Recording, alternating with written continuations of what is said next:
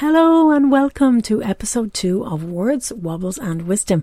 I'm Anne Marie Miles and it is great to have you here. Thank you so much for your feedback on the opening introduction episode. Really excited to hear from so many of you. Thank you for the messages and the kind words. Really delighted for the encouragement. It's great uh, to be here again on week two. So, what I wanted to share a little bit about you this week is kind of my um, kind of a story about my early memories of slimming clubs. Now, before I tell you this story, I'm not dissing slimming clubs, okay? I'm not. I'm not criticizing them. I, I'm just going to share with you my my experience, I know many people have benefited and have had great success and lasting success through slimming clubs. Um, they weren't for me. Uh, they never they, they would work for me short term, but they never really worked for me long term. So I uh, they were just something that didn't suit me. And I think my first uh, run in, will we say, or walk in, or dragged in, should I say, uh, with a club was it just stayed with me, and it is it, the irony of it. It was the first it was the first experience that I can remember of food shame. That's, I think that is so ironic that I didn't feel, now I was overeating and I shouldn't have been overeating, but uh, the first time I actually felt food shame was on that same night that I joined a slimming club for the first time. I mean, I was sent to it against my will um, you know, my mother was really concerned about my weight, and my older sisters were trying to help me. They were, you know, there were a lot of people who were and probably remain very concerned for my well being. But I didn't have a very good introductory experience. Um, and I'd no idea what to expect. Um, so I'm going to share with you a story of one of my early uh, kind of forays into into a slimming group. I don't want to uh, implicate any one group, so we'll say that this group is called Wake Slim. And uh, my memory of it is is this: the first thing that struck me as I walked into the hall was that everyone was taking off their coats and kicking off their shoes. Um, I mean, it was the middle of winter. I mean, I, I remember because the meeting was half five, six o'clock, and it was dark you know, it was nighttime dark. So it was definitely like into the winter. But when these people took off their coats, they were in like really thin leggings and t-shirts. Um, and I was going, freezing. Do you know what I mean? It was this, this cold school hall. So anyway, we all joined the queue and I worked my way nearer to the scale and I was watching uh, these women uh, getting up on the scale and they'd scrunch their eyes closed and uh, and I thought, you know, is this my first prayer meeting? Uh, I, I wasn't sure what was going on.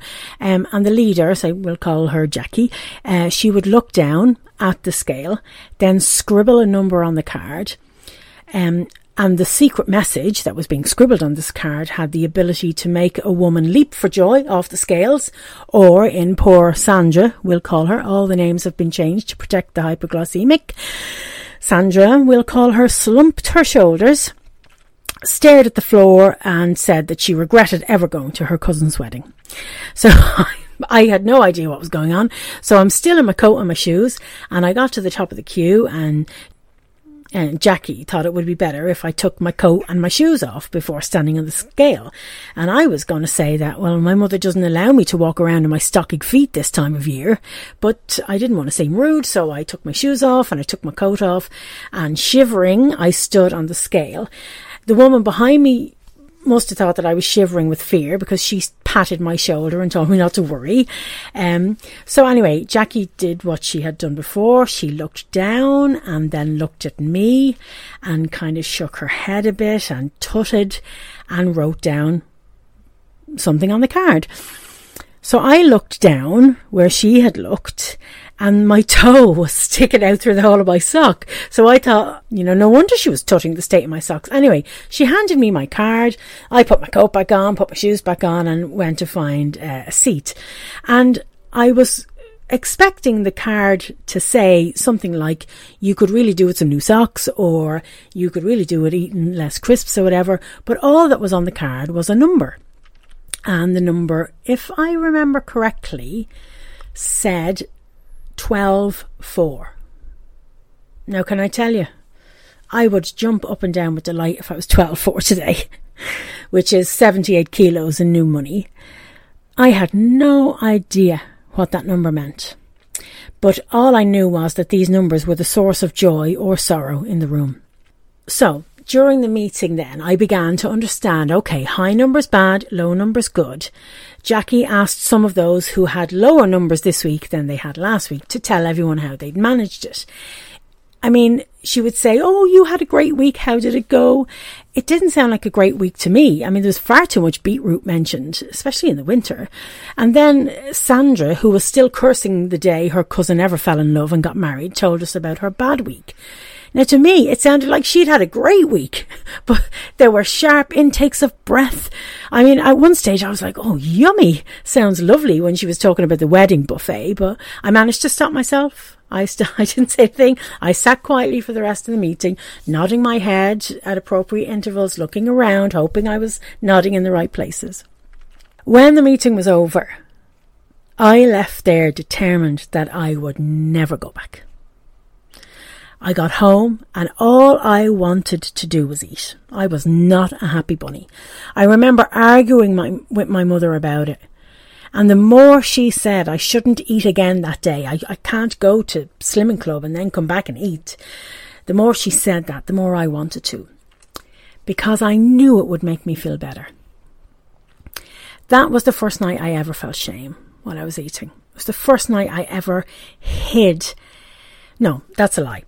It's not the first time I ever hid food, but it was the first time I ever really felt ashamed as I snuck that food up the stairs to my bed. You know, I had an argument and, and said, Oh, I'm going to bed, you know, and then I snuck into the kitchen, made some sort of snack and smuggled it up the stairs, you know, and, and, and I think that's when the real battle began. And I know it's, I know it's terrible because as I've said, I know some slimming clubs have been the making of people, but they did not they did not do that for me. And I feel like it's a battle now that I've been fighting for, oh gosh, 35 years or more, you know. And I don't blame my mother. I don't blame Wait Till You're Slin. I don't blame Jackie. And Sandra certainly has nothing to reproach herself for. She had a great weekend. But I just know that that night changed everything for me. It changed everything for me. And I look at photographs of myself when I was that age. I look at photographs of myself when I was a teen, and over time, I see how my confidence in those photographs reduced.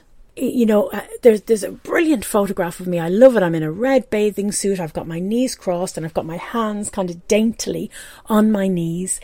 And there's rolls of you know i've got like three decent rolls of fat to definitely pinch an inch or two in each one. But i don't mind. I don't you know what i mean? I don't mind. I'm not hiding behind a towel. I'm not cowering behind a sand dune. I don't mind that i'm that size and as time has gone, I have, in photographs, I've moved to the back of the group. I've moved to the back. And I don't know how that happened. I don't know why that happened. All I know is that I, the more I tried, the harder I tried, the bigger I got. And every time I threw in the towel and stopped a diet, I would start again the next time heavier than I'd been when I started the previous time. So I'd always put it back on and more. And I don't I don't know why that happened. I don't know how it happened. Well, I do know how it happened. It was food, you know, it was too much food and not enough exercise. But I needed more than the group. I needed more than Jackie. But I I don't know if there was anything at that time, if there was anything more, because one thing I wasn't dealing with was what was going on inside my head. I was so worried about what was going into my mouth, what was piling onto my hips and my stomach and whatever, that I was I was not I didn't even realize that it was important to work out what is going on in your head. And I think that is the difference now. I'm still battling with weight. I'm still battling with my eating. But I feel I am winning that battle. Not necessarily that I'm losing weight all the time, not necessarily that I'm eating perfectly all the time, but I know now where the fight is. I know the battle is a lot of it is in my head, it's in my thinking.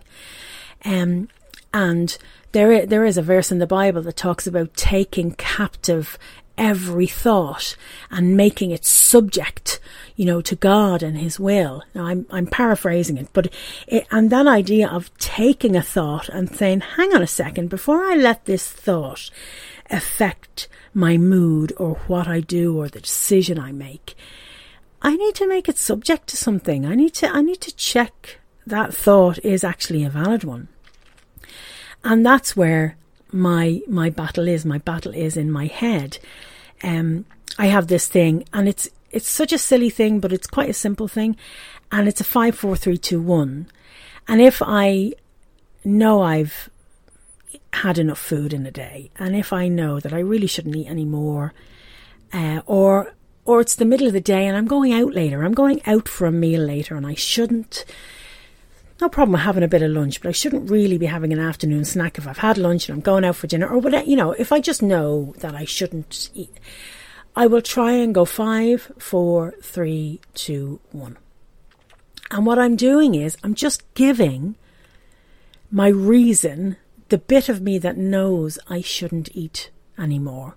I'm just giving it time to catch up with the thought in my head that says, ah, sure, ah, sure, another biscuit. Sure, sure, I mean, there's only two carbs in one of them. Sure, have, have one of them. Um, oh, there's only, sure, sure, they're, they're low calorie. Sure, they're only a breath of air. Sure, have one of them. I'm, the five, four, three, two, one is just a little thing that lets my reasonable self, the bit that knows I, I, you know, I shouldn't have anything else, just to let it catch up with that quick thought that that makes you reach sorry that makes me I'm talking about myself, nobody else. That makes me reach for a snack or for something that I shouldn't have. And I found it helpful. Now, I have to tell you, it doesn't always work. It's not like, oh, I found this life changing thing and this episode of the podcast is going to change the world and I can retire now. Um, I mean, great if that happened, but it, it is just a little, it just, it gives me time to catch up with myself, as it were. And, uh, I recommend it for other things as well, you know, five, four, three, two, and maybe I should, uh, put it in place about even things that I say or even things that I think, you know, it just gives you a bit of time to stop. Just to stop and, and catch up. Let your reason catch up with your, you know, short, your, your quick thinking. Uh, I keep saying you. Believe me, I'm talking to myself. I really, really am. Uh, so yeah, so that that was my kind of foray into uh, weight loss groups, and um, I wish it had worked. Uh, I wish it had worked, but it didn't. And so I'm afraid they weren't for me, but I know they are for many people. And I still, every so often, I still think of poor Sandra and the wedding she went to that had ruined her weekend and made her put on, I think it was three pound or something. And I think, oh, you know, I hope that she's found a way to, you know, to enjoy herself and enjoy celebrations, but still lose the weight that she wants to lose. Uh, poor Alessandra has uh, stayed with me all these years, uh, even though it was such a long time ago. And I do think of her every so often. If you're like me, then you may feel that your eating habits are worse than anybody else's. You're sure nobody would invite you for coffee if they knew that you wanted to eat their slice of lemon drizzle cake as well as your own. Uh, if anyone knew how many chocolate hobnobs you could put away in one sitting, they'd be horrified. If you're like me, you've also suffered with that food shame. I hope that you feel a sense of relief to know that you're not on your own. I mean, I've gone through phases of buttering bread on both sides just to feel fuller. And there's going to be an episode on feeling full because it was one of the massive realizations I had was that I was filling myself with food when I really needed to fill my heart and my soul with things. And we will be talking about that in one of the episodes. But I've, you know, I've made chips from gigantic potatoes twice in one day when I knew I'd be on my own all day. I've stolen sweets from my nieces and nephews. And the ramifications of that confession are going to be far reaching, I can tell you, because I don't know whether they knew. Um, sorry, kids, I love you, but when I used to babysit for you, I used to steal your sweets. Um, I mean, I've raided biscuit jars and then shaken the jar afterwards so it wouldn't look like so many biscuits were gone. I went through a phase where I bought three days worth of food and eaten it all in one day. I don't know whether it helps you to know that. I don't know whether uh, for some of you there's a sense of relief to know that there is somebody worse than you, and that's me, or that, that you're not the only one who who's who has you know really wrestled with with the amount that you want to eat. I hope so. I hope it does for two reasons. Firstly, and most importantly, I, I want you not to feel so awful about yourself. But secondly, and maybe selfishly, if you get it, then I'm not on my own. I'm not on my own either, that there are people who, who get me. I mean, I know lots of people who need to lose weight, but I have always felt I was fatter, lazier, more awful than anyone else. I believed it was worse for me because I tried to lose weight so many times and failed. Worse for me because I'm a Christian and I have a responsibility to take care of my body uh, the Bible tells me that. Worse for me because I ate more than anyone else in the universe. And yes, I include Jabba the Hutt in that. I mean, I, I think about food all the time. I don't know about you, but and, and I have felt guilty about thinking about it and, and guilty that I want food so much. And to those around me, I've always played the big, cheerful character, dancing and singing and laughing and making others laugh. Anything to hide the panic at who I was and, and what was happening to me. I mean, I could feel myself losing control. I just couldn't stop it. You know, I, I mean, I read in the Bible that I'm loved, I'm created by God in His image, that Jesus died for me, that the Holy Spirit lives in me. Yet, I, I find it hard to love this body enough to look after it. And then guilt just adds to the weight. I think guilt has made me feel lonely. That's what guilt does. It makes it makes us hide. It makes us hope nobody notices. I didn't. I, I hoped that nobody would notice that I need help instead of looking for help. In fact, instead of looking for help, I shunned help. Instead of taking advice, I resented people giving me advice. I didn't want to talk about weight. I, I hated the whole subject. I wanted to hide under my duvet and never come out. I wanted to eat every meal alone because I didn't want anyone to see just how much I loved it. It felt wrong to enjoy food as much as I did. So I often ate in loneliness and isolation, forcing this isolation on myself. And of course, that was part of my undoing.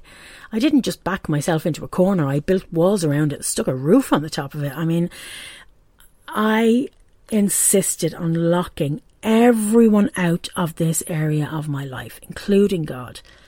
And that was destructive. And what I'd say is if you have done that, it's time to come out. It's time to come out from the corner that you've built for yourself. Changing my attitude about talking and allowing people to talk to me about weight and food has been the most difficult change I think I've ever made. But if I can do it, I believe you can do it. Get some air in your lungs. Get the sun on your face. Start making your way back. You are not alone in this. And because you're here, I'm not alone in this either. How cool is that? Our time is nearly up, but I did promise a spot in the podcast for What Is That About?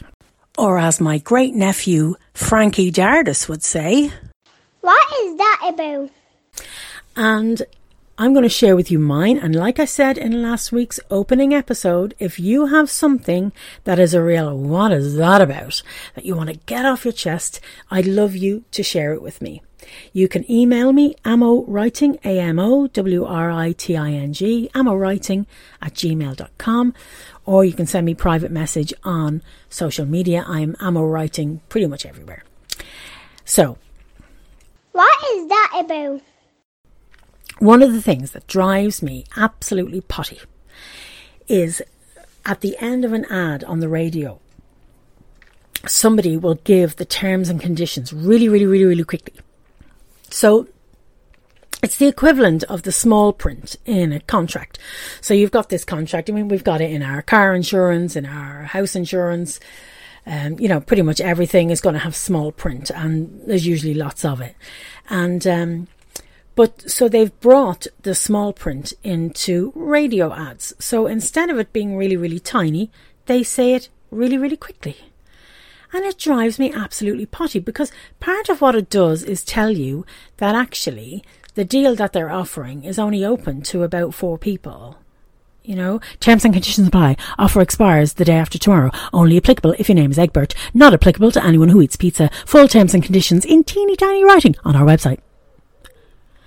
Like, what? Sorry, say that again. Terms and conditions apply. Offer expires the day after tomorrow. Only applicable if your name is Egbert. Not applicable to anyone who eats pizza. Full terms and conditions in teeny tiny writing on our website. I mean, seriously. What is that about? I, I just don't get it. Anyway, listen, I'm delighted now. Got that off my chest. I can I can get on with my day now. Thank you so much for joining me. It's been really great. I so just loved sharing some of my story with you. Please do get in touch if you've got a what is that about to share or you want to give some feedback. I would love to hear it. Ammo Writing, A-M-O-W-R-I-T-I-N-G, Ammo Writing at gmail.com, or you'll find me on social media, Ammo Writing. Thank you for joining me for this episode of Words, Wobbles and Wisdom, and I will see you, or you will hear me, next week. Bye bye.